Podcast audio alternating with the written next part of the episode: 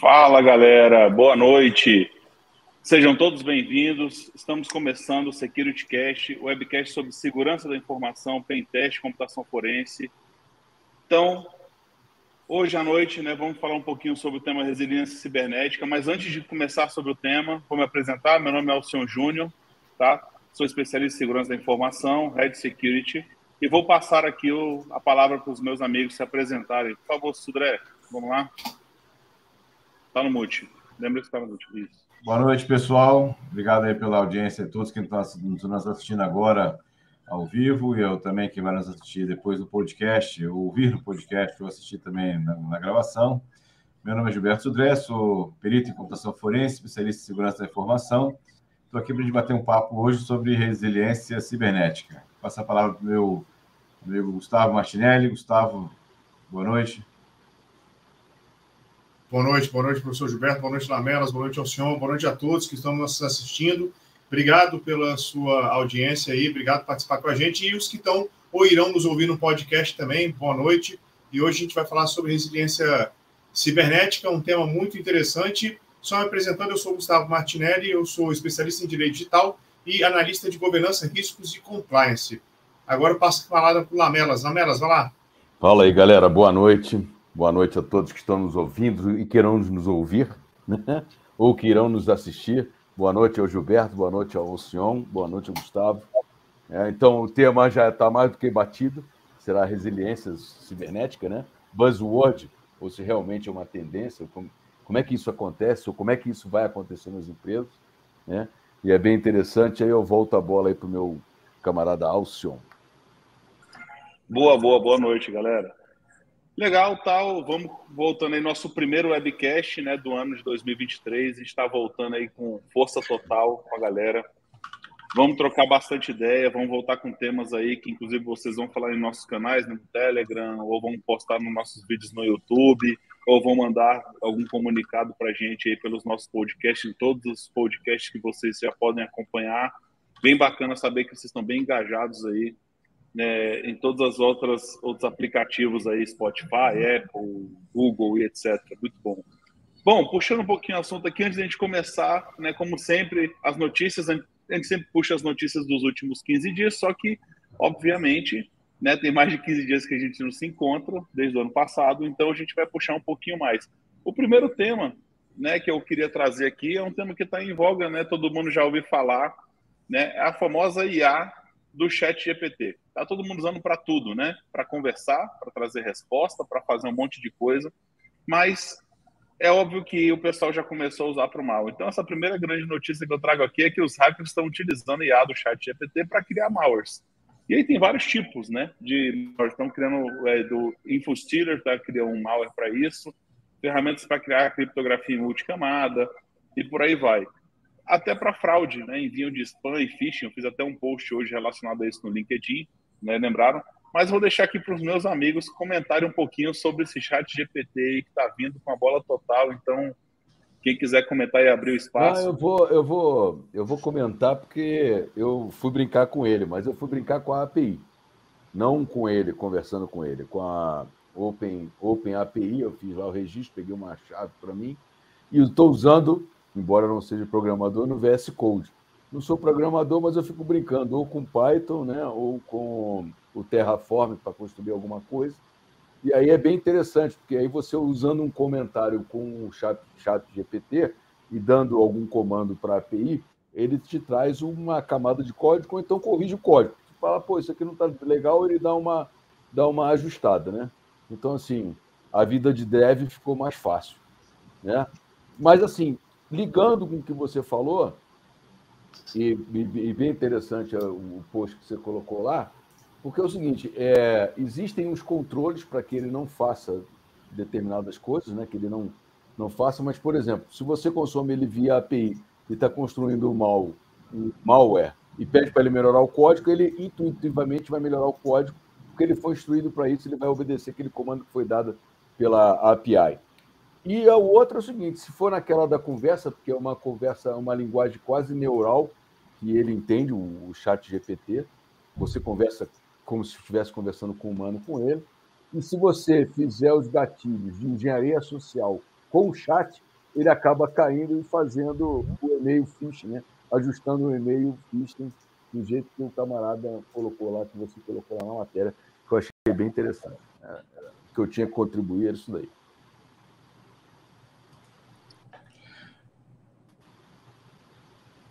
Sudré, Martinelli? Queria comentar só uma situação, na verdade, de forma um pouco mais ampla, né? Não sei se todo mundo tá, tá, ligou, né, os pontos aqui, da quantidade de, de notícias que vem acontecendo desde o finalzinho do ano passado, agora começo desse ano, relacionadas a I A.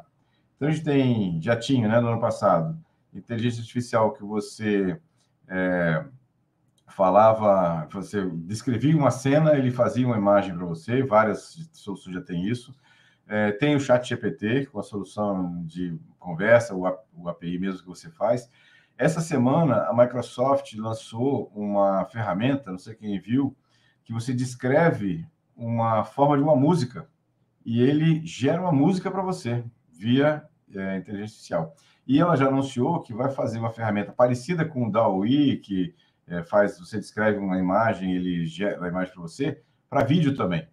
Então, assim, eu diria que esse ano de dois mil e vinte e três a gente vai ter muita surpresa em relação ao I A. Vai ser o ano, da, eu imagino assim, que a, gente, a I A vai, vai nos trazer grandes surpresas em relação a essa, essa situação. Então, são, são é, notícias que acho que vão agregar bastante em relação a essa, essa questão de inter, interação, né, do, do I A com a, a, a, o nosso dia a dia. Inclusive, o Google já... já É, sentiu, né, essa, essa cutucada da, da, do ChatGPT, né? Já falou que até o final desse ano vai lançar uma ferramenta parecida com isso e vai integrar a ferramenta com as outras ferramentas todas que ele tem. Então, realmente, I A entrou na, na rota, né, de a interação desse, desse ano, viu? Acho que vai ser, vocês vão ter grandes novidades esse ano para isso. Isso. Essa notícia eu é bem acho... interessante. Oh, foi mal, Gustavo, do... do... Não, Do, do Google. Termina aí. Não, vai, vai, vai. Não, porque o, o chat G P T do Google, ele já transforma texto em música, né? Uhum. Você joga um trem lá, ele faz, então assim, ele tem alguma coisa, mas realmente, eu, eu não sei se o pessoal está lembrado do, da parte da inteligência artificial baseada do G P T, que inclusive tem um, um episódio do Black Mirror que é construído em cima dela, que é quando você... Quando... Gente, eu vou dar spoiler, tá? Então, quem não quiser, sai agora e volta daqui a cinco minutos. É, é, é um, um episódio em que tem um casal, o, o cara morre, e existe uma empresa que manda um humanoide igual a ele, imprime, pele com textura, direitinho, e coloca uma I A com poucos relatos de como ele era, é, voz e tal, ela gera ele novamente, é, da forma em que ela entrega as lembranças para ele. E isso dá muito certo, obviamente, no episódio do Black Mirror. Quem quiser, eu posso pesquisar aqui o nome do episódio, agora eu não lembro direito, uh, mas eu sou muito fã do Black Mirror, acho que seus temas são ácidos e ele trata de uma forma muito realista, assim. Mas e, por que realista? Porque isso realmente aconteceu com o chat, com o G P T três, né? O G P T três, ele, você dava poucas informações, alguns áudios e, de uma pessoa, por exemplo, falecida, e ele recriava esse diálogo. Você conseguia, entre muitas aspas, conversar como se fosse com a pessoa falecida, né? E, e uma coisa interessante, depois de algum tempo, era como se a inteligência deteriorasse aquela lembrança e já não, já não conseguia mais conversar. É como se também o ente virtual falecesse, mais ou menos assim. E isso gerava um pouco... Isso gerava, de novo, um desconforto no usuário. Então, nesse ponto... Essa ferramenta acabou sendo descontinuada, porque ela estava em teste e tal, enfim. Uh, mas, assim, a I A, ela... Isso é para exemplificar algo inimaginável. Agora, agora pega isso, e como o Alcion comentou, Lamelas, Gilberto, e coloca para tentar fazer deepfake, para tentar fazer um diálogo, alguma coisa, que a gente já sabe que o teste de Turing está sendo superado, né? Assim, as máquinas estão se passando... por ser humano, e dependendo do outro ser humano, estão se passando brilhantemente bem por, por, por ser humano, né? Então, a questão é, quais são os limites éticos para a, o uso da inteligência artificial? E mais uma coisa, é, se uma inteligência artificial fizer alguma coisa causar um dano, não sei, qualquer coisa. Quem responde? A empresa que comprou e vendeu? O programador que desenvolveu? Vamos prender ela no bad block. Rapaz. Vamos, pre...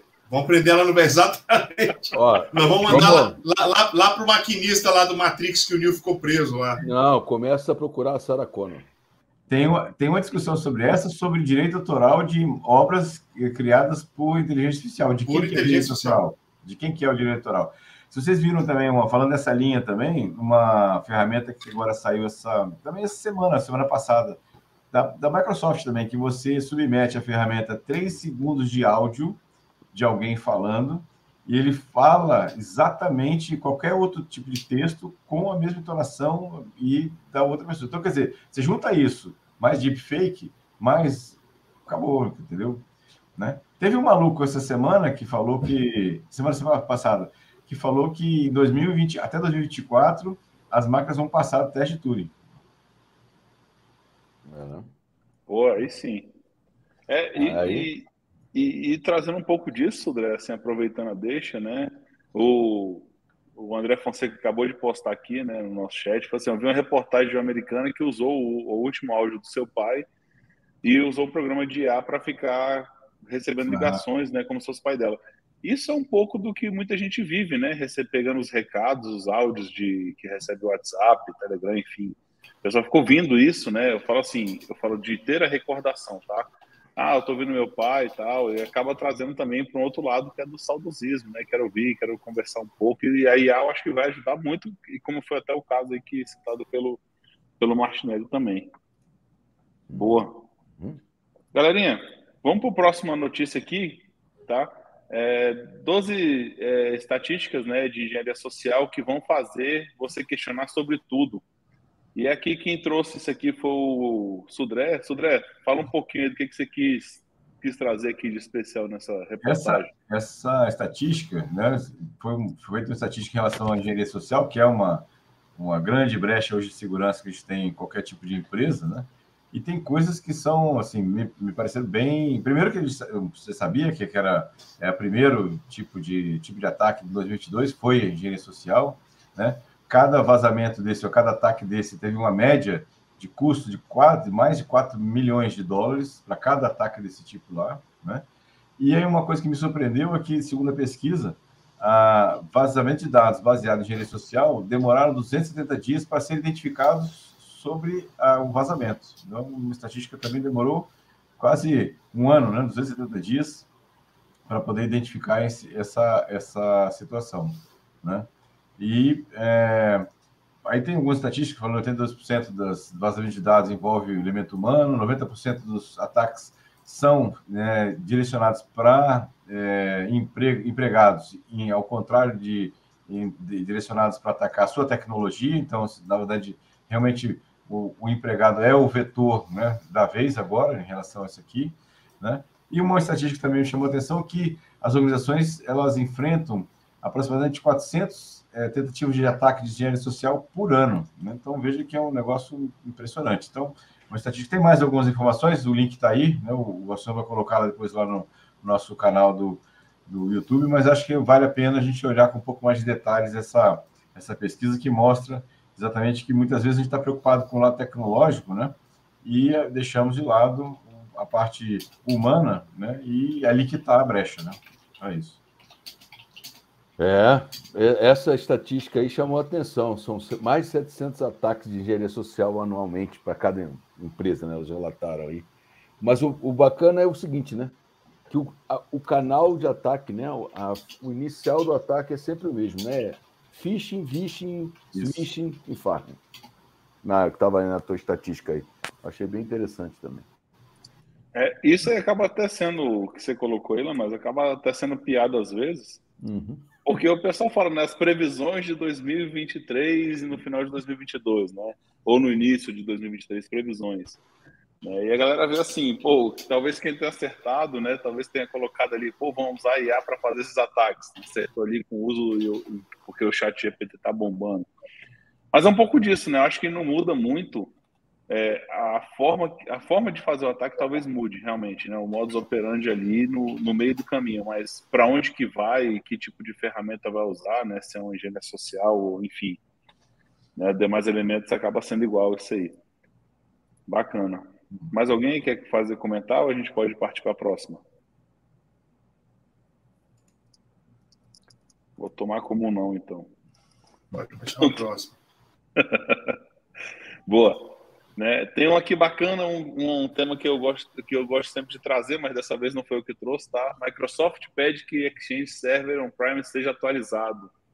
É, isso aí tem, durou até algumas discussões ano passado sobre a questão de, né, cloud versus on-premises, que fala dessa questão de atualização, mas o Lamelas vai fazer, falar um pouco melhor é, sobre isso. É, não, eu, eu ia puxar justamente sobre isso, né? Porque ela lança as, atualiza as atualizações cumulativas aí, né? As C I Us, né? E as atualizações de segurança, né? As S I U, e o povo está é, trabalhando ainda com Exchange Server dois mil e treze, entendeu? dois mil e dezesseis, dois mil e dezenove. E aí, essa que é a diferença. Quando você está usando o C I S, está usando lá o Exchange ou o Office da Microsoft, e aí eu não estou defendendo empresa nenhuma, não. É, a atualização é deles lá, você só tem que conferir se está na mesma versão, mas assim, eu não tenho que ficar trocando de versão toda hora. Cada troca de versão dessa daí, ó, dois mil e treze, dois mil e dezesseis, dois mil e dezenove, é uma grana que vai embora pela troca de versão. Talvez o serviço na nuvem você estivesse economizando, sem contar que é isso, né? A responsabilidade de atualização é sua. E, assim, são, duas, são dois ataques, né? O Proxy Logon, que é de dois mil e vinte e um, e agora é o Proxy, que é esse na, na Microsoft sempre tem, né? Proxy No Shell, no shell, né? Que é, que é quase igual o No Authentication lá de, de dois mil e vinte e dois, né? Então, assim, eu trouxe porque é, pode ser mais do mesmo, né? Chovendo no molhado, mas é o seguinte, a diferença de você ter o seu... a sua infraestrutura hoje on-premise e a sua estrutura hoje na cloud, né? A cloud hoje não é esse mistério todo que o pessoal é, acha que é, e você organizando os serviços, né, você vai, vai ter um, conseguir balancear as coisas, né? E eu achei interessante a Microsoft preocupada com isso, né? Porque tem cara ainda com o servidor de dois mil e treze, né? Exchange na versão muito ultrapassada, dois mil e treze. Boa. Eu, eu vou trazer só um, um, um item aqui que eu vejo. Por que eu falei discussão? Porque ano passado eu vi muito essa discussão até em alguns eventos, quando o pessoal falava, né, sobre isso, assim, poxa, e eu comecei a analisar e ver que vários updates estão sobre a Microsoft, tá? São de ambientes que tem on-premise e cloud também em conjunto. Sempre vem assim, ó, atualize seu item on-premise, se for cloud não precisa se preocupar. Né? Talvez seja uma forçação de barra para falar assim, pô, se você está em on-premise, você vai estar sempre inseguro porque cloud é, já está ok. Obviamente, né, já fizeram todo o update ali por trás e é uma forma de meio que forçar para que a galera vá para isso. Mas eles talvez lançam... seja facilidade, né? Facilidade, é, né? É, Alcion, ele, ele lança o patch, o primeiro cara a corrigir é ele, pô. Exato. É bem esse ponto. Sudré, bem, Martinelli. Bem, não, essa, essa da, de, de, não é o primeiro, né? Assim, de, de, em relação a isso, não é só Exchange, né? Tem muita gente usando é, ainda o Server dois mil e oito. Né? Rapaz, outro dia eu estava vendo, tem gente usando X P ainda, mano. É, então, não é, então não é, não é só o melhor, Exchange. O melhor Windows, se é que a gente pode falar, né? Não sei, nunca usei. Aham, uhum, sei. Pô, aqui tinha que botar, botar, botar meme, rapaz. É, botar carinha, né? Botar um meme, boa. Bom, galera, beleza. Vamos pro próximo aqui. Esse aqui é um legal da B B C News, tá atrás, dizendo que é espionagem industrial. Né? Com a China, é, como a China conseguiu os segredos tecnológicos dos Estados Unidos, né? Não é tanta novidade assim, um país conseguir do outro, né? Mas, enfim. É, como é que aqui, fala, talvez relate um pouco melhor aí, Martinelli? Que que... Então, esse, esse ponto que é interessante, porque a gente é, fala que a China e os Estados Unidos vivem em franca cyberguerra, assim, um contra o outro o tempo inteiro. Uh, então, esse, o, que, o que é contado nessa notícia hoje, em dois mil e vinte e três, o Snowden já falou lá em dois mil e treze, né, naquele livro Sem Lugar para Se Esconder, e depois ele conta é, com, com mais detalhes sobre a vida dele. Assim, ele, é, é, uma tem um livro que é feito pelo jornalista Graham Greenwald e o outro é um livro dele, em que ele relata ah, toda a vida dele, por que ele decidiu fazer essa denúncia do monitoramento global. Mas no livro Sem Lugar para Se Esconder, ele relata justamente como é que isso era feito. Assim, equipamentos saíam dos Estados Unidos com um malware infectado para quem comprou na China ter o, a máquina dominada por, por alguém dos Estados Unidos. Né? E a China, a mesma coisa. Comprava equipamento chinês, né? Vinha equipamento infectado para cá. E daí a questão surgiu a questão da soberania computacional. Ou seja, pelo menos para atividades uh, domésticas, vamos colocar dessa forma, digo poder público municipal, estadual e federal, que as tecnologias utilizadas fossem tecnologias uh, que fossem auditáveis ou que elas fossem, pelo menos, produzidas dentro de casa, né, domésticas. Uh, essa é uma discussão que ele proporciona, né? E aí tem até é, algumas fotos do, dos equipamentos antes de sair da... Eles saíam da fábrica, mas eram interceptados do transporte, iam para uma agência nos Estados Unidos, iam infectados, aí voltavam para a trilha dos, dos correios de lá para serem entregues. E aí, nesse ponto, a coisa mudou de figura. A gente sai do ambiente tecnológico e vai para o ambiente da engenharia social. Né? Estão contratando espiões particulares, ou seja, você promete um dinheiro, paga um funcionário e esse funcionário vai roubar um segredo industrial. No caso dessa notícia, que o Alcion, você vai colocar no comentário, Alcion, um link, depois, que o Alcion vai colocar no comentário, uh, o funcionário, ele utilizou esteganografia, ele colocou o segredo criptografado dentro de uma imagem e mandou essa imagem para a pessoa que iria receber, enfim. Uh, então, a gente enxerga nesse... O que está estável, cara? Não, não, é que alguns vídeos não estão aparecendo, mas alguma instabilidade do, do Jitsi, até para avisar o pessoal, acho que alguma instabilidade do Jitsi, tá? Mas a, a voz está tranquila, a voz está indo bem. Tá, beleza. É, então, nesse ponto, a, a gente é, é o ponto, de novo, da engenharia social, o ponto mais frágil de segurança da informação e da privacidade, que é o ser humano. Então, aí você tem que monitorar o funcionário, a Zero Trust, vai ser, o que, que vai ser a ferramenta capaz, uma lei mais uh, coercitiva com o cidadão, ou seja, olha, cara, você vai ser uh, desligado, você vai ser processado, você pode realmente ser preso, enfim, porque o crime de invasão de dispositivo informático no Brasil, ele é um crime de menor potencial ofensivo, ou seja, de até dois anos, né, na, na, na pena que a gente tem ali, uh, e aí você, na verdade, em algumas situações pode até dar mais, mas, assim, é, ele vai para o juizado especial criminal, né, então, dificilmente você vê uma prisão, tá, dificilmente, então, é, o, que, o que, que vai ter que acontecer para a gente poder coibir essa prática, né, às vezes você tem uma startup, ela está nascendo, né? A gente sabe que boa ideia tem todo mundo. Né? Vocês acham que só uma pessoa no planeta pensou em Netflix? Alguém foi lá e fez. Essa foi a diferença. Mas imagina que enquanto você está fazendo, o coleguinha olha para a sua ideia, vende sua ideia para alguém que tem mais poder aquisitivo, consegue investir e fazer mais rápido que você chegar na frente. Né? Então, é, a gente está falando de empresa grande, mas imagina nesse nível. Né? Nesse nível. Então, assim... É, não, não se tem uma resposta, mas é algo que se deve refletir. Quem pode acessar o quê? Quem pode estar em determinada reunião para ouvir determinada informação? Já começa por aí. Né? E depois, será que monitorar todos os acessos, tudo que, a pessoa, que o empregado faz na máquina, é a solução? É. Isso é, isso é sempre um assunto polêmico, né, Martinelli? Isso é, é sempre. sempre um assunto que é complicado... Porque eu acho que o peso da balança, como eu sempre já falei há vários anos palestrando, acho que já, enfim, não só eu falando, mas talvez seja um conceito já formado aí, que a gente entende que a segurança ela é uma balança, saca? E essa balança ela vai funcionar de que forma?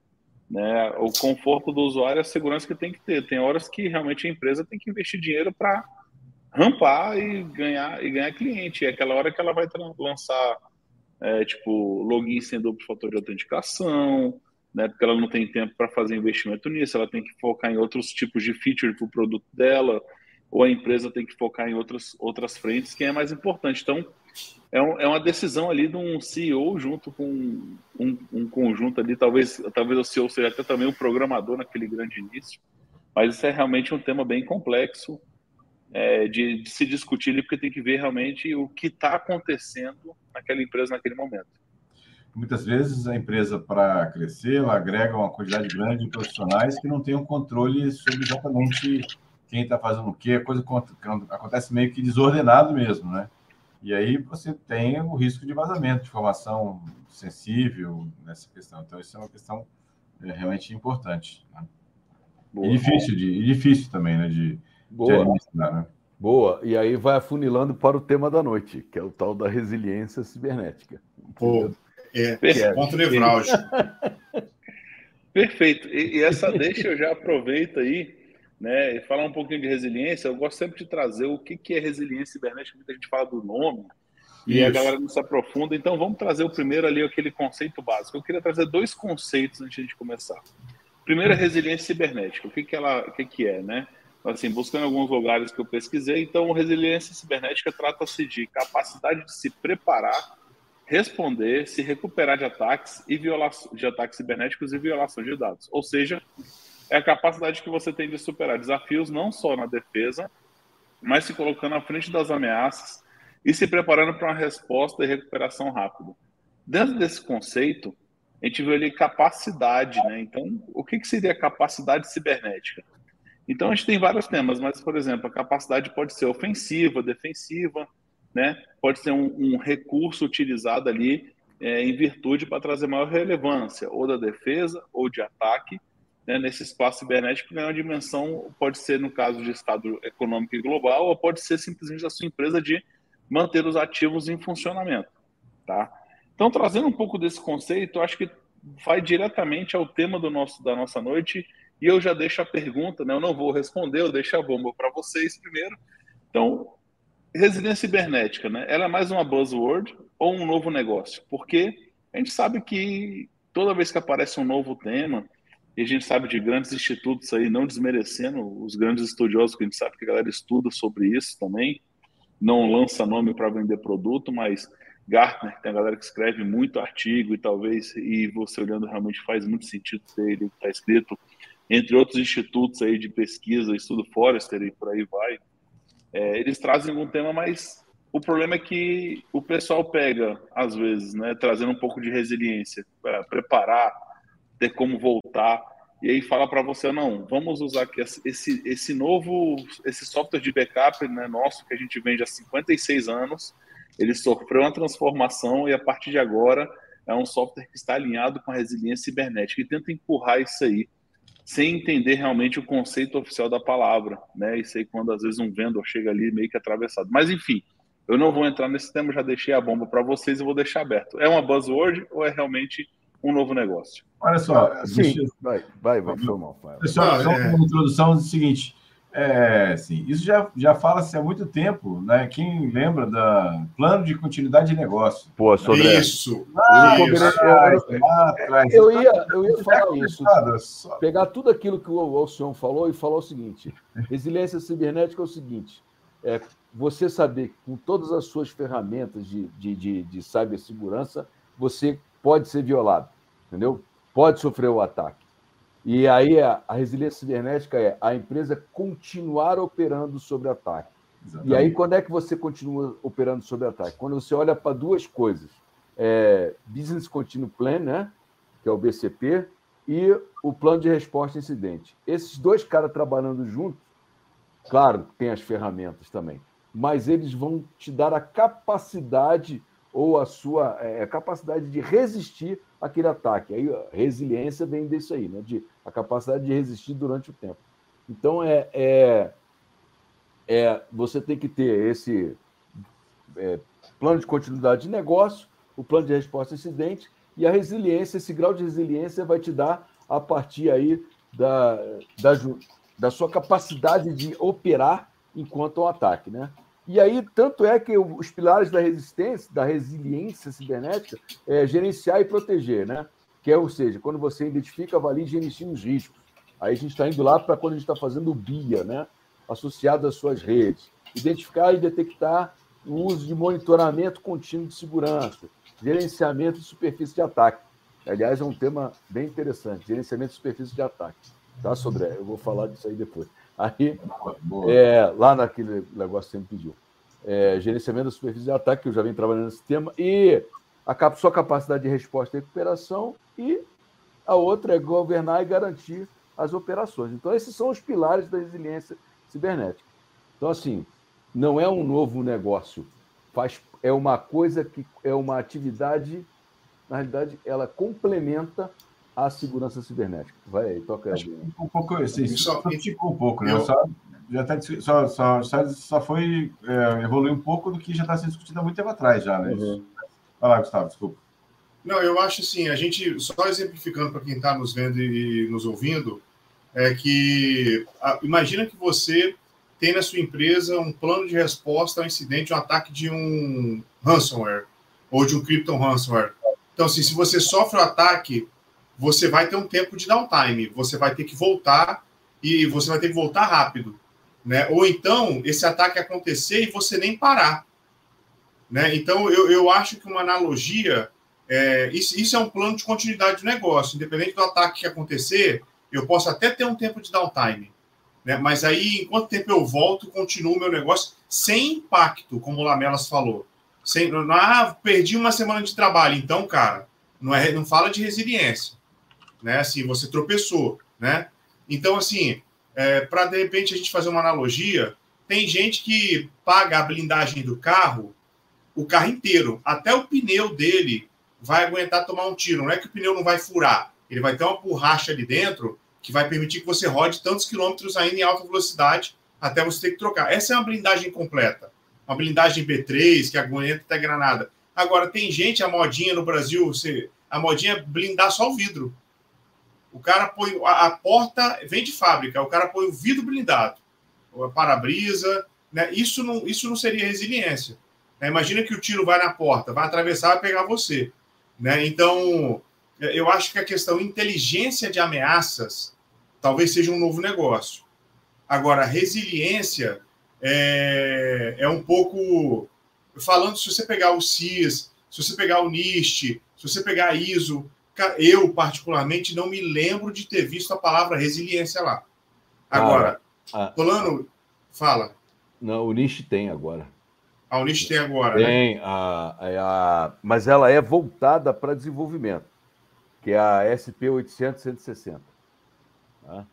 Que ela é, ela é, assim, ó, é desenvolvimento de cyber resiliência nos sistemas, tá? É, a, uma... Mas o conceito é o mesmo, assim, é, de repente é outra coisa, né? De, de segurança. É. Uma coisa que eu vejo diferente do, do antigo, né? Plano de resposta de segurança, o que a gente chama agora de resiliência, é, são duas, basicamente duas coisas. Primeiro, é, a gente não tinha uma análise muito profunda na época de plano de resposta de segurança na parte de análise de risco. Não era uma coisa que hoje em dia é levado muito em consideração. Então, antigamente não era tanto assim, né? E outra coisa, desculpa, que também hoje mudou bastante, é que no plano de continuidade de negócio, você normalmente olhava para dentro da empresa, né? Só para dentro da empresa. E agora você usa sua cadeia de fornecimento também, que ela também Isso. vai influenciar no seu negócio. Então, você já você aumentou o escopo. Não deixa de ser a mesma coisa, só que você aumentou e sofisticou o escopo, falando de resiliência cibernética, né? Para isso. O, vale a pena lembrar também, Lamelas, que você falou do plano de resposta aos incidentes, Isso. plano de continuidade, e a gente tem o plano de, de é, recuperação de desastres, né? Isso. Que estaria de... aí dentro aí dessa... É. Que é, é toda aquela cadeia, né? Ainda tem o B I A, né?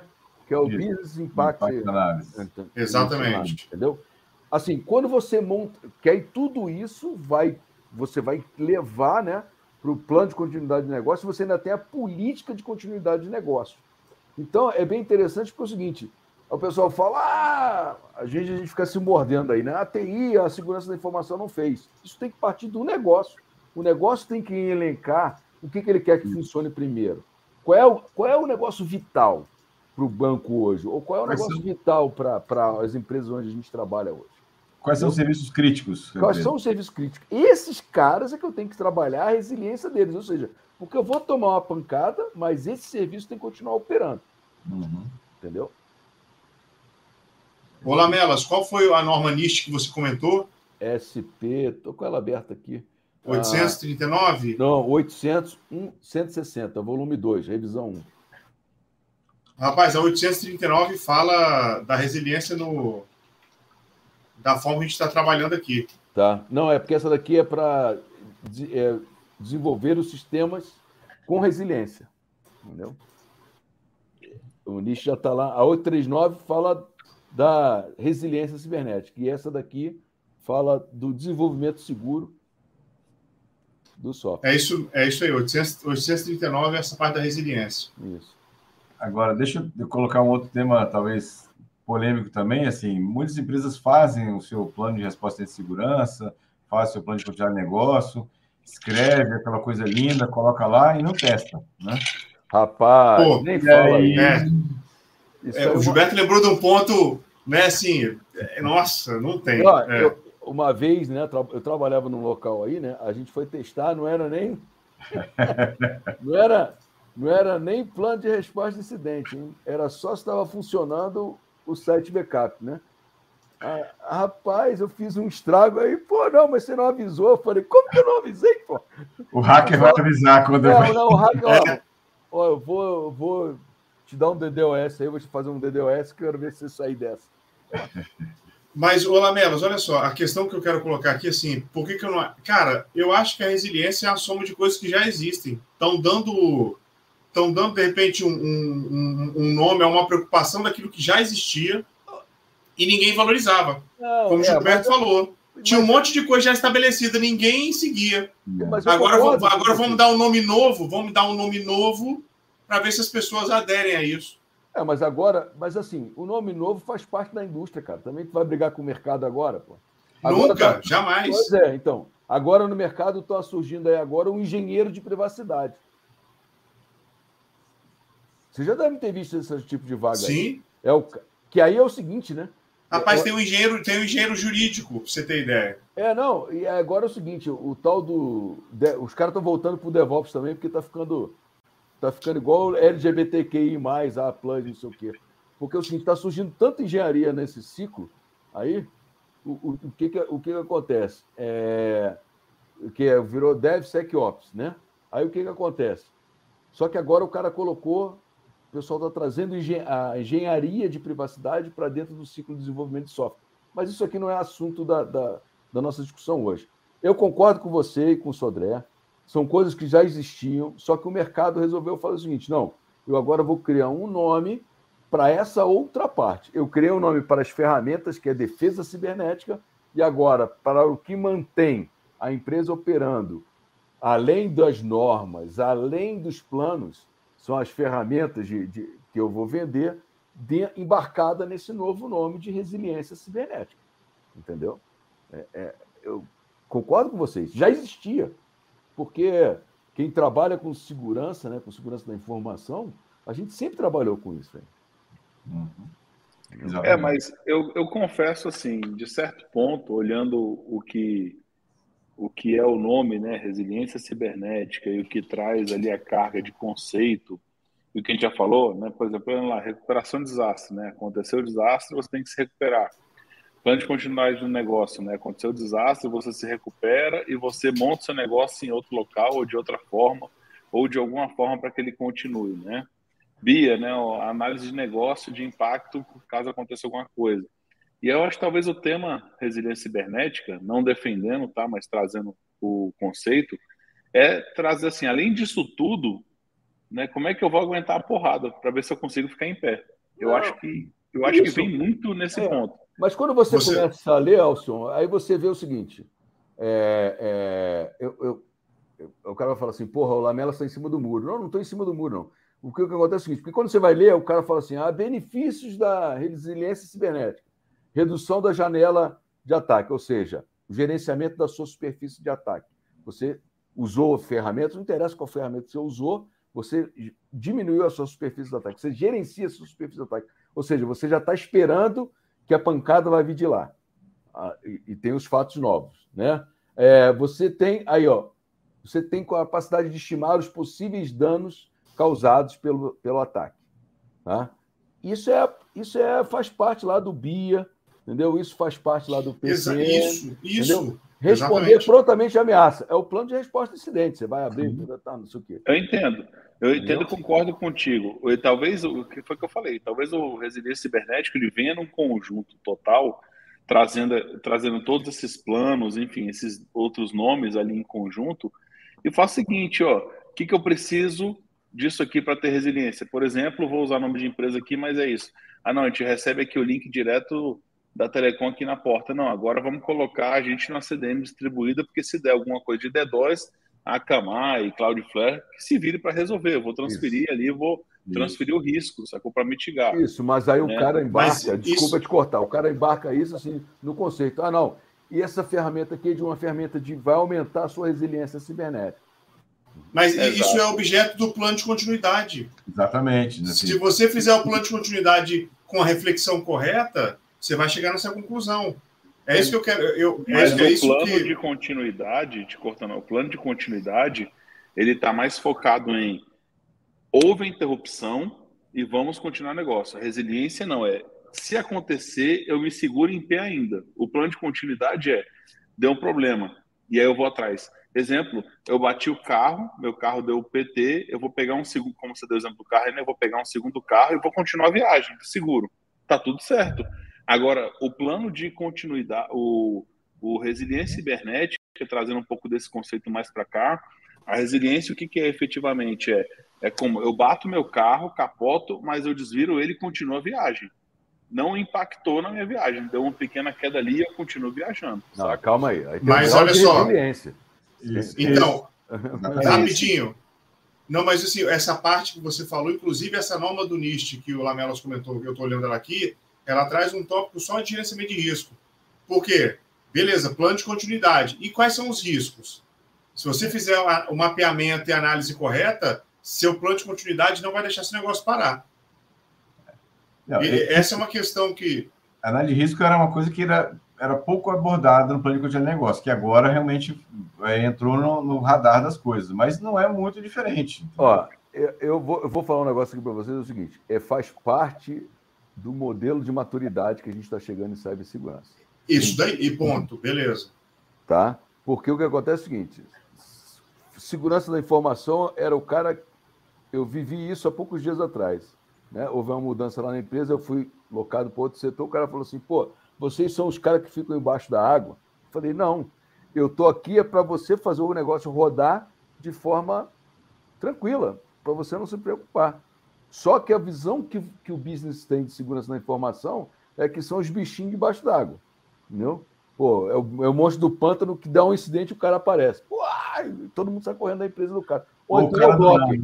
Ou, então ou é o cara do não, né? É, é o cara do blocker, entendeu? Pô, você é o último a ser consultado porque você vai dar não, de qualquer jeito.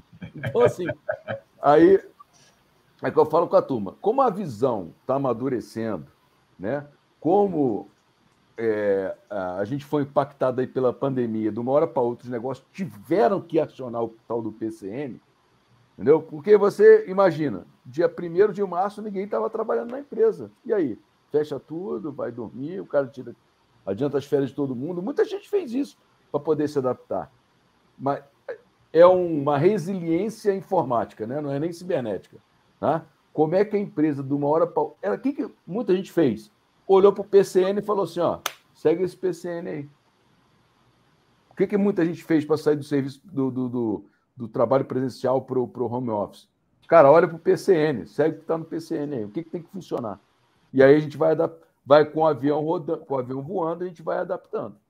Entendeu? Mas assim, eu acho que o termo surge da maturidade alcançada pela, pela segurança da informação, ou pela cibersegurança, É, nos negócios agora. Hoje em dia, é, a empresa olha com outros olhos para a segurança da informação. Até pelo volume que tem acontecido, né? É, então, tudo está no digital agora, né? Então, mudou, encara de forma diferente, completamente diferente agora. Não, e agora que cripto ransomware está pegando até em padaria, aí não tem como, né? Não tem jeito. Aí todo mundo, todo mundo entende de uma forma muito didática que a necessidade Isso. da cibersegurança. A dor ajuda a entender. A dor do bolso ajuda a entender.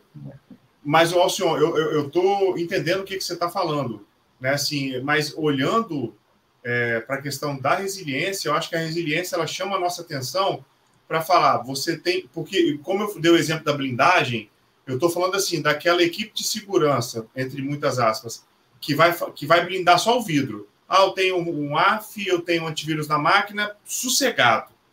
Né? E não é isso. A resiliência pede que você dê uma volta completa na segurança para que faça desde análise de risco, a parte de governança, a parte de compliance com legislação também, para você, assim, eu estou... que você pode, por exemplo, tomar uma ação judicial, né? Igual uma seguradora, uma, uma corretora de seguros de saúde lá em São Paulo, tomou de uma única pessoa, ela ficou parada quarenta e oito horas. Dois uhum. dias parada por causa de um processo que a pessoa entrou porque ela, porque ela não responderam, pelo menos não responderam no prazo, né? Sobre como é que os dados eram tratados. Né? Então, assim, é, é, é para assim, você fazer assim, beleza, você é resiliente, então vamos, vamos colocar assim, você tem que estar aderente com o I S O, aderente com o C I S, aderente, e você não pode só blindar o vidro, você tem que blindar o carro todo. Né? E aí a gente está falando de um prazo razoável para uma empresa que não está razoável, sim, um ano, né? No mínimo, para a empresa poder é, começar a querer se adequar. Né? Então, sim. acho que a resiliência chama a nossa atenção para isso. Não dá para ser resiliente só com plano de continuidade. Eu preciso ter mais, mais um monte de item. Né? Aí eu estou resiliente, beleza? Né? É aquela coisa do que eu falei do plano de recuperação de desastre. Porque eu já participei de reunião de recuperação de desastre que se avaliava o cenário de invasão alienígena. Os caras estavam assim. A A W S os caras estavam indo... O que, que foi? A AWS tem isso no termo de uso dela, se você leu lá... É, um... o, o apocalipse zumbi, né? Se, se é, houver um apocalipse zumbi... Então, é assim, para a gente... Beleza, aí tá resiliente. Agora, eu estou resiliente porque eu tenho política de troca de senha em setenta e cinco dias, tenho antivírus e tenho firewall em cada máquina. É o Zone Alarme, né? Tá aí, tá funcionando, tá tranquilo, né? Caraca, ressuscitou. Mas assim, é, convergindo com as suas ideias, Gustavo, é o seguinte, ó, é o conjunto de coisas que você tem. A resiliência é você res, ganha resiliência cibernética com o conjunto de coisas que você constrói. Entendeu? Exato. É, é o somatório de, de tudo que você coloca. É as ferramentas, é o plano, entendeu? É o plano de resposta, entendeu? É o B I A. É o treinamento, é o awareness, tudo isso vai dando musculatura para você se tornar resiliente. É o ponto que eu queria chegar, é, quando eu estava me posicionando. Né? Eu falo assim, a resiliência cibernética, eu falei, como eu falei, ele é o conjunto, são todas as coisas, ela veio para agregar, o P C R, desastre, et cetera. Por quê? Qual que era a visão que todo mundo, eu digo, digo todo mundo sem englobar cem por cento das pessoas, né? Porque sempre tem pessoas fora da curva, há dez anos atrás... E, e até hoje você ouve isso em palestra, é isso. Não é quando, não é se você vai ser atacado, é quando, é. Ponto. E a, mesma, e a mesma frase que você ouve até em discursos, né, de diretores de segurança para o board, ou de gerente de segurança, de coordenador de segurança, que for ali, analistas, et cetera. É, cara, a gente for atacado, tá tranquilo, a gente restaura o backup e continua. E, e a resiliência veio trazer um patamar de maturidade maior. E tudo bem que aconteça isso. Tudo bem, vai depender da maturidade da empresa. Pô, aconteceu um ataque, destruiu tudo, vamos restaurar o backup, daqui a duas semanas a gente está de volta, não, não perdemos tudo, igual foi no, no nove onze, né? É. Lá no, que, que todo mundo usa o exemplo do banco lá de investimento. É. Lá. Mas, enfim, é, é isso, que eu, isso que eu quero trazer. A resiliência é você tomar porrada, você conseguir aguentar, você não cair, lógico, para empresas que têm um alto nível de maturidade. Você não cair, você continuar trabalhando, ou se você cair, você fazer mitigações como mudar de uma cloud para outra, mudar seu D N S para outra, se for um D D o S, enfim, né? Se for um link ruim, você mudar até de geograficamente os seus servidores. Entenda bem só o que eu estou querendo trazer ao conjunto. é, a resiliência ela tende o quê? A trazer o conceito que não se tinha antes de manter o serviço operando e não tentar recuperar uma coisa que aconteceu. Tá? Então, eu acho que esse é o grande gancho que pegaram nesse tema da resiliência e empacotaram todas as outras que até o grande desastre, como eu falei. O carro capota e continua andando. Não, a gente não tem dinheiro para ter o carro capota e continua andando. Tem o dinheiro que o carro capota e a gente ganha um novo em dez horas. Não, capota e eu vou pegar um ônibus e vou para a próxima cidade, vou para o hotel. Aí, aí cada um vai decidir o nível de risco que vai assumir, trazendo o conceito que o Martinelli trouxe muito bem, qual o nível de risco que eu vou assumir na minha empresa para eu continuar, porque tem hora que eu não falei, o balanceamento. Foi lá no início, eu falei, se você vai balancear, qual o investimento? Eu vou investir dez milhões? Beleza, mas nosso faturamento é dez milhões, não faz sentido eu investir isso de segurança da empresa, é, saca? É verdade. Tem um, tem um paralelo entre risco, né, e, e ah. investimento. Tem hora que você não tem, nem, nunca tem né, o budget suficiente para tudo, né? Isso, você nunca tem, o cobertor sempre é curto. Por isso, por isso que esse tema da resiliência é interessante, porque é o seguinte, onde é que eu tenho que ser resiliente? É onde bota dinheiro em casa, malandro. Entendeu? É onde bota dinheiro em casa. Você vai torrar dinheiro para proteger aquilo que é mais importante. Aquilo que não é importante, você, como dizia-se no exército, você faz figuração, entendeu? Bota lá... Você vai ser, exatamente. É, entendeu? Entendeu? Você, você vai você seccionar. Bota... Exatamente. Pô. Você vai... É, às vezes você tem que dar o braço, pô, entendeu? Para salvar o corpo, dar a mão, entendeu? Isso aí. É, é, é onde, é, acho que com a resiliência você descobre, trabalhando em prol da resiliência, você descobre onde você realmente deve fazer o investimento. Exato. Eu, eu acho que esse nível, realmente, que a gente fala, é a maturidade, né? Que anda de mãos dadas aí com o compliance que você vai trazer. E assim a gente for estender, eu não, não queria estender, mas só vou levar, levantar o exemplo, né? Estender o exemplo ali para um compliance, aí vai para proteção de dados, que aí tange privacidade. Você fala compliance ali de I T, né, quando fala de nível de serviço, e aí você começa a trazer tudo isso, porque não adianta andar um só, né? Você investe é. muito em segurança, mas tua T I ali, ela não consegue fazer um D R, pô. Se, se acabar o prédio, continua na mesma, mas tudo que você fez não adiantou. Então, o conjunto ele tem que ser subir também balanceado, né? Investimento não pode subir demais numa perna ou de outra, e hoje você vê que várias grandes empresas, elas juntam, né, esses temas, né? Tipo assim, I T, security, compliance e... e privacidade, né? Não no sentido de estar embaixo de um guarda-chuva só, mas estar num, embaixo de um guarda-chuva de investimento, onde faz sentido eles crescerem juntos e não deixar um cobertor ali, uma parte mais coberta ou outra. Como você falou, vai tudo depender do negócio. Qual, o que, que a sua empresa faz? Sacou? O que, qual que é o business dela? É um software as a service? Não.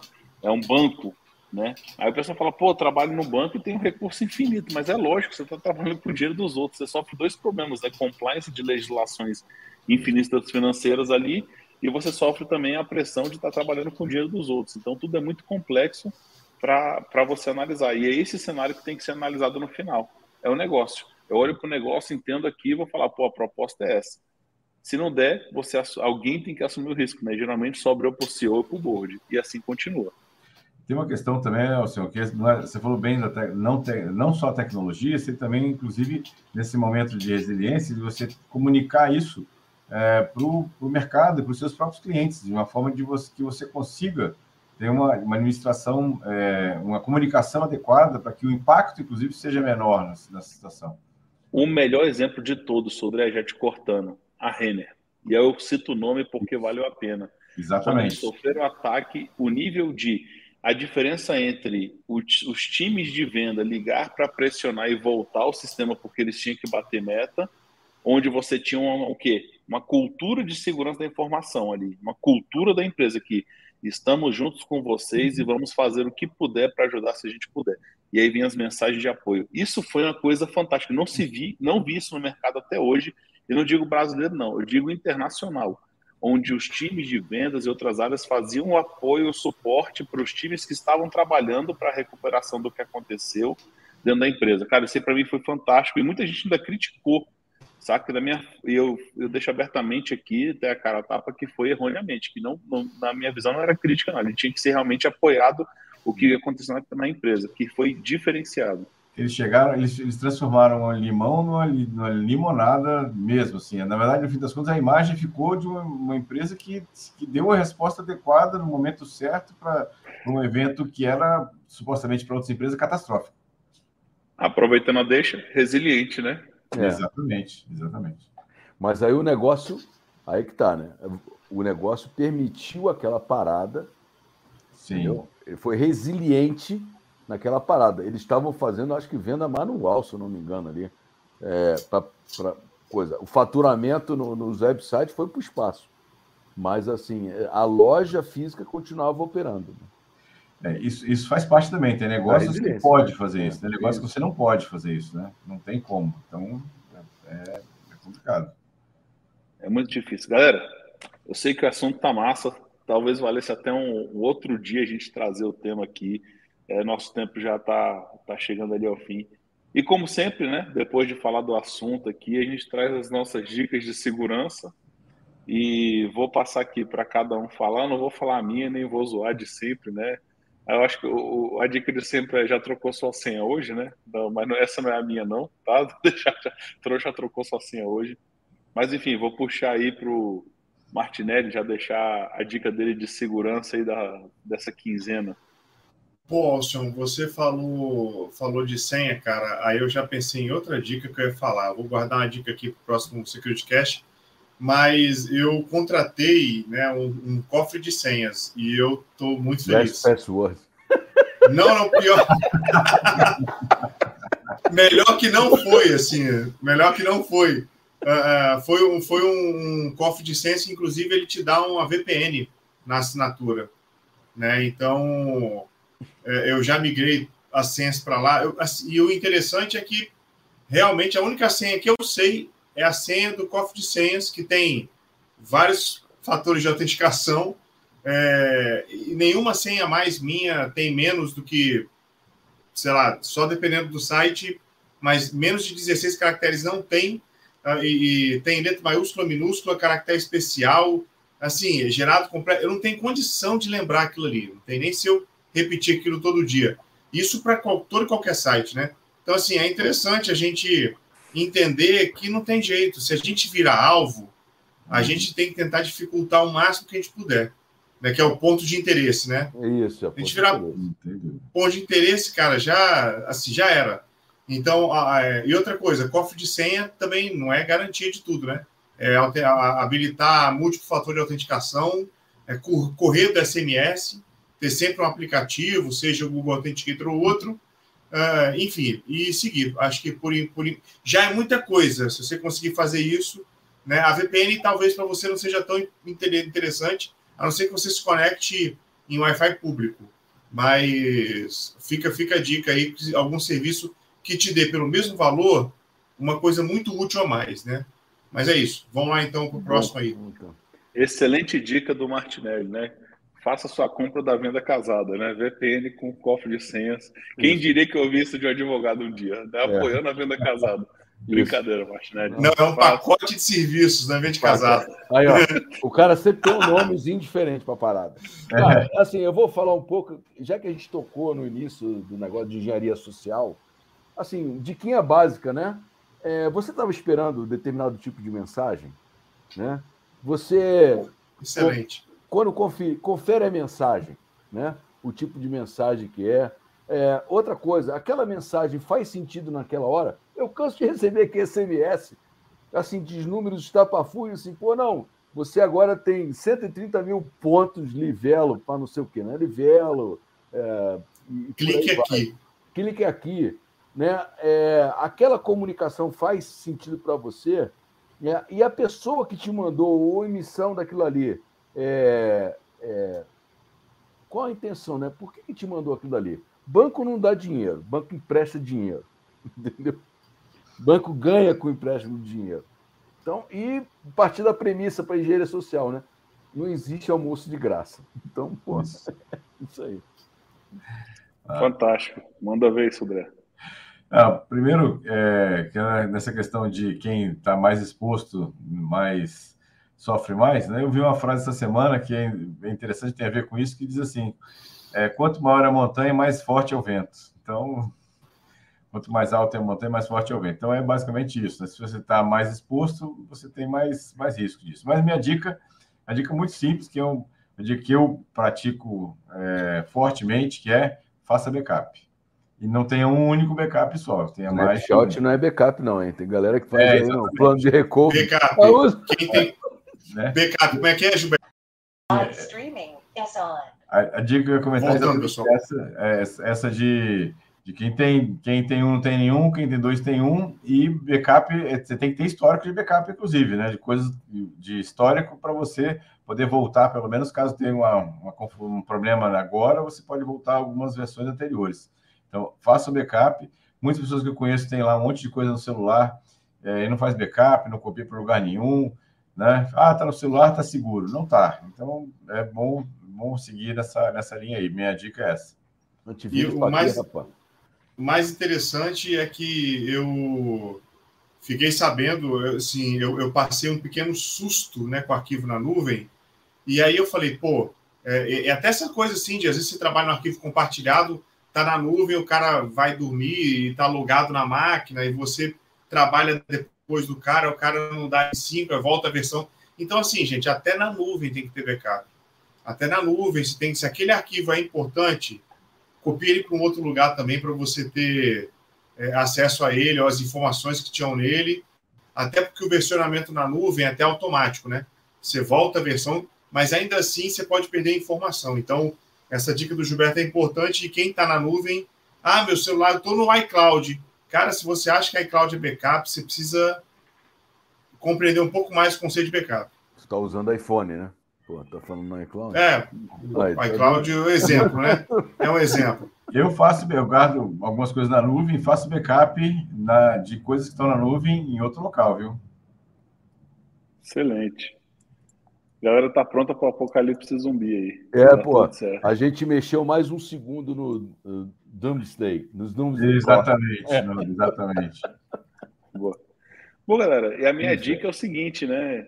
Já que vocês estão ouvindo aí nosso webcast, aí não só no YouTube, no seu aplicativo preferido de podcast, né, tá ouvindo, sei lá, o vídeo offline, quis baixar e ver o vídeo, enfim, cada um vê do jeito que quiser, mas está acompanhando a gente de alguma forma, né? A nossa, minha dica é compartilhe com os amigos, né? Nós voltamos aí com força total, compartilhe com a galera.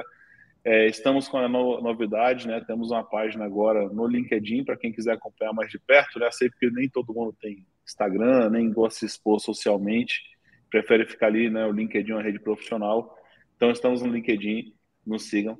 E agora eu vou trazer, né, nossas palavras finais aí, agradecer a quem acompanhou a gente, a galera que comentou aí no chat com a gente, né? O Rogério Souza, o André Fonseca, né? A galera que estava aí acompanhando nosso trabalho. É, agradecer as minhas, é, todos os participantes, né? Não só os que estavam aqui ao vivo com a gente, mas os que estão ouvindo depois aí ou no carro, no trânsito, né? Como diz um amigo meu, né? Não acredito que ainda alguém vá trabalhar dirigindo, né? Ainda não existe isso, né? Existe alguma coisa fora do home office, mas brincadeira à parte é isso. A galera que está ouvindo a gente aí no carro, quem está ouvindo na hora do trabalho, quem está ouvindo na academia, né? Aproveita, pô, vou pegar essa hora aqui de esteira que eu vou ficar ouvindo a gente. Valeu demais por estar acompanhando a gente aí no nosso podcast, no nosso webcast. E agradecer principalmente aos nossos amigos aqui na Lamelas, Sudré e Martinelli, como sempre, a gente junto aí. Agora o Martinelli voltou de estar nesse horário aqui, ele consegue participar novamente com a gente nesse, nessa nova temporada aí. É, enfim, já há tantos anos de SecurityCast, eu até meio que perdi as contas ali, mas eu acho que a gente já está no nosso nono, nono ano, né? Nono ano de nono webcast, ano. Mas muito bom. Obrigado aí por estar de volta com a gente, né? A gente conseguiu aqui estar junto, mas obrigado, pessoal. Eu vou passar agora a despedida aí, para primeiro para o Sudré. Sudré. Valeu, pessoal. Boa noite a todos aí, ou bom dia, ou boa tarde, quem, quando você estiver ouvindo ou assistindo aqui no nosso vídeo. Obrigado mais uma vez pela audiência. Sigam a gente lá nos canais de podcast ou lá no YouTube. Um grande abraço a todos. Obrigado aí para o meu, meu amigo Alcion, Paulo Lamelas e Martinelli. Obrigado pela presença aí. E daqui a quinze dias temos mais um SecurityCast aí. Então fica ligado lá no nosso canal do LinkedIn ou por aqui. Toma que vai, cuidado vai, que vai dar no carnaval isso aí, velho. Não, vai não, vai não. É, não vai não. Vai pular o carnaval. Uhum. Vai ter um dia treze, se não me engano, e depois o outro é, pula o carnaval. Ou pula o carnaval, ou pula no carnaval com a é, gente. Pula o carnaval com o Edcast. É isso daí. Não. Muito bom, Martinelli. Ah. Pessoal, obrigado mais uma vez por nos acompanhar. Ah, lembra de se inscrever no nosso canal no YouTube, de seguir os nossos podcasts nas plataformas, de compartilhar e de curtir o nosso vídeo. Isso ajuda bastante a gente para poder aumentar a comunidade, para a gente poder até ah, trabalhar outros projetos dentro do SecurityCast. Beleza? Boa semana para todo mundo, um forte abraço. Pessoal, boa noite para vocês. Muito obrigado aí pela audiência, por estar aqui ao vivo.